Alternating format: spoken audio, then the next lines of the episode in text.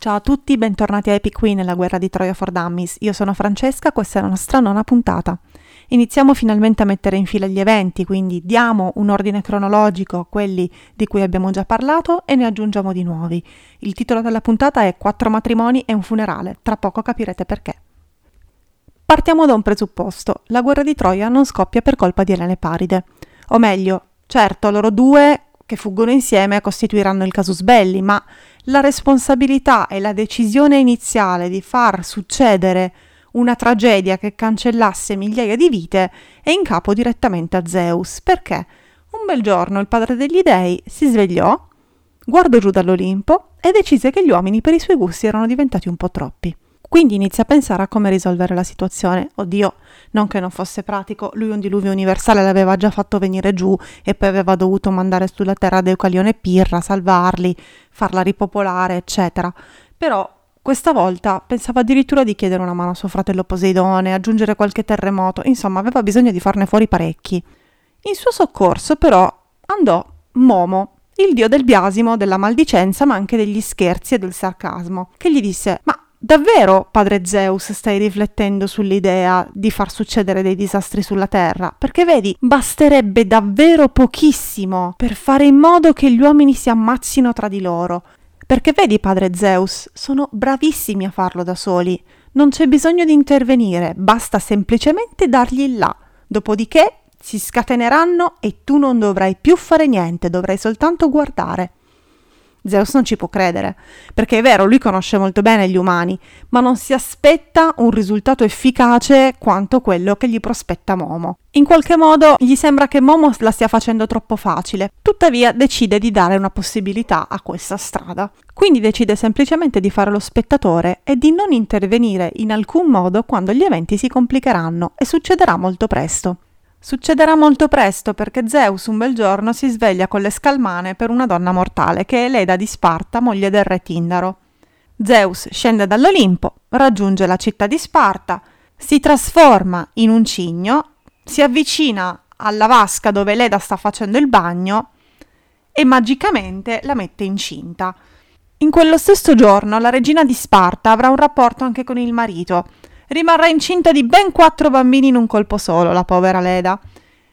I figli di Zeus saranno Elena e Polluce, mentre i figli di Tindaro saranno Clitennestra e Castore. Un'altra versione del mito vorrebbe che Zeus avesse avuto Elena, Castore e Polluce e che poi l'uovo nato da questo amore fosse stato affidato a Leda, ma a me piace pensare che Zeus Cigno abbia fatto centro. La piccola Elena nasce e sin da subito si capisce che porterà una marea di guai. Perché? Semplice, perché sin da piccolissima risulta essere l'essere femminile più bello che si sia mai visto. Immaginate che quando aveva circa dieci anni, Teseo e Pirito, Teseo è il re di Atene, Pirito è il re dei Lapiti, sono amici, un po' i Gianni e Pinotto dell'antichità, diciamo, decidono che devono rapire due figlie di Zeus. La prima sarà Elena, appunto, la rapiranno. Elena è, è giovanissima, ma ha appena dieci anni. La rapiscono e la portano lontano da Sparta. Non sappiamo se approfittano di lei, forse sì, forse no. A un certo punto arrivano i Dioscuri, Castore e Polluce e la recuperano. Successivamente i due, non contenti di averci provato con una delle figlie di Zeus, ci proveranno anche con Persefone, solo che in quel caso Pirito ci rimetterà le penne. Questo però è un altro mito e ve lo racconterò magari in un altro podcast. Proseguiamo con Elena. A un certo punto, Re Tindaro, dopo, soprattutto dopo il rapimento da parte di Teseo, si rese conto che dare in moglie ad Elena sarebbe stato un problema colossale.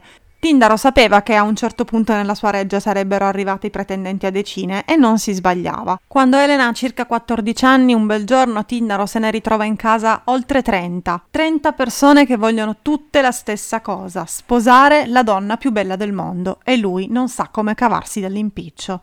Tra i 30 però c'è anche un uomo il cui nome diventerà sinonimo di astuzia e intelligenza, ovvero Odisseo, il principe di Itaca, che a Tindaro farà questo discorso. Perché dovresti assumerti l'onere, caro Tindaro, di scegliere tu il marito di tua figlia? Lascia che sia lei a scegliere, così nessuno potrà ritenersi offeso personalmente da te. Ma soprattutto, prima che Elena espliciti la sua scelta, caro il mio re di Sparta, dovresti fare una cosa, chiedere a tutti i principi presenti di giurare che qualora l'onore di Elena in futuro sia messo in pericolo, loro interverranno per salvarlo. Questo è il vero colpo di genio di Odisseo, che non lo sa, ma in quel momento ha creato l'esercito acheo. Elena farà una scelta e sceglierà Menelao, figlio di Atreo, fratello di Agamennone. È un figlio cadetto, non ha diritto ad alcun trono, quindi diventerà automaticamente l'erede di Tindaro a Sparta. E quando il re morirà, diventerà uno dei due diarchi del regno. I servigi di Odisseo sono gratuiti, ma non sempre. In questo caso chiese a Tindaro di mettere una buona parola per lui con suo fratello Icario, perché nel recarsi a Sparta a chiedere la mano di Elena, mano che per inciso Odisseo sapeva perfettamente che non avrebbe mai ottenuto, perché Itaca è un regno piccolo e non è ricco e non poteva permettersi la donna più bella del mondo. Odisseo è andato a questo consesso di pretendenti esclusivamente per ragioni politiche, per capire chi erano gli altri principi e per capire politicamente come si collocava la sua isola, quali erano i possibili alleati e quali erano invece i suoi possibili nemici.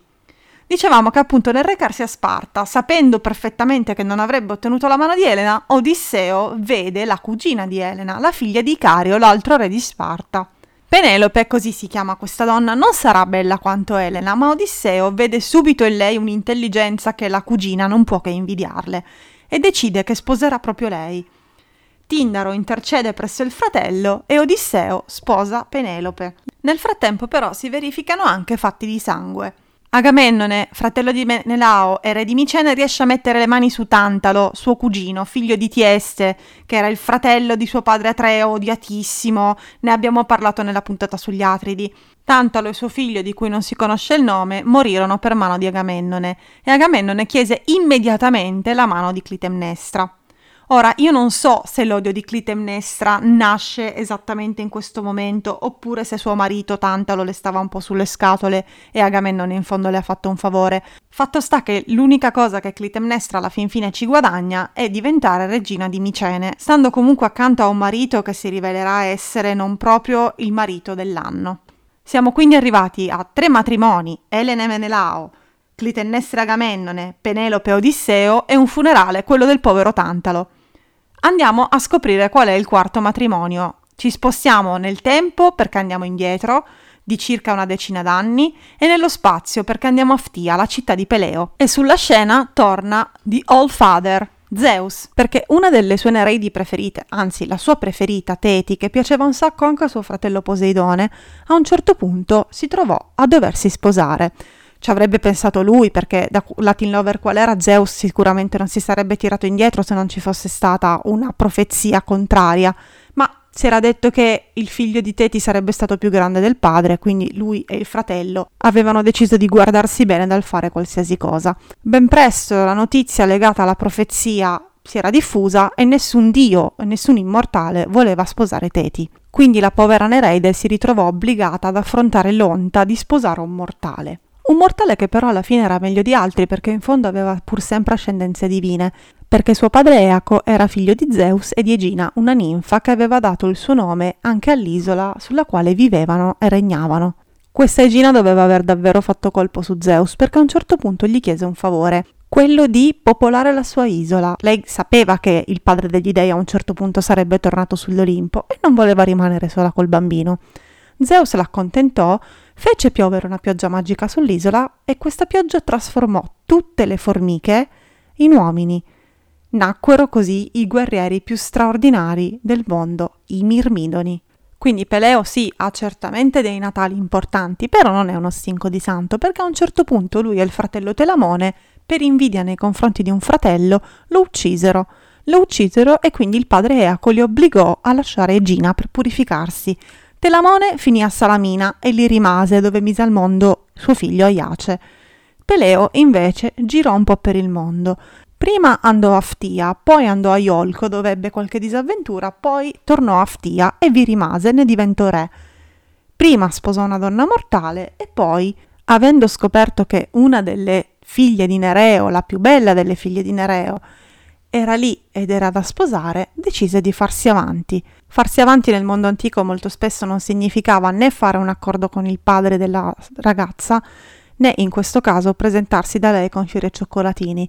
Peleo decise di andare per le spicce e vedendola fare il bagno decise di approcciarla in modo abbastanza violento.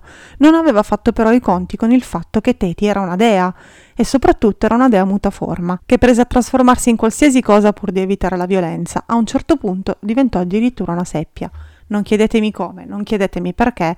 Quando Teti fece la seppia, Peleo riuscì a possederla e a quel punto il matrimonio diventò obbligatorio.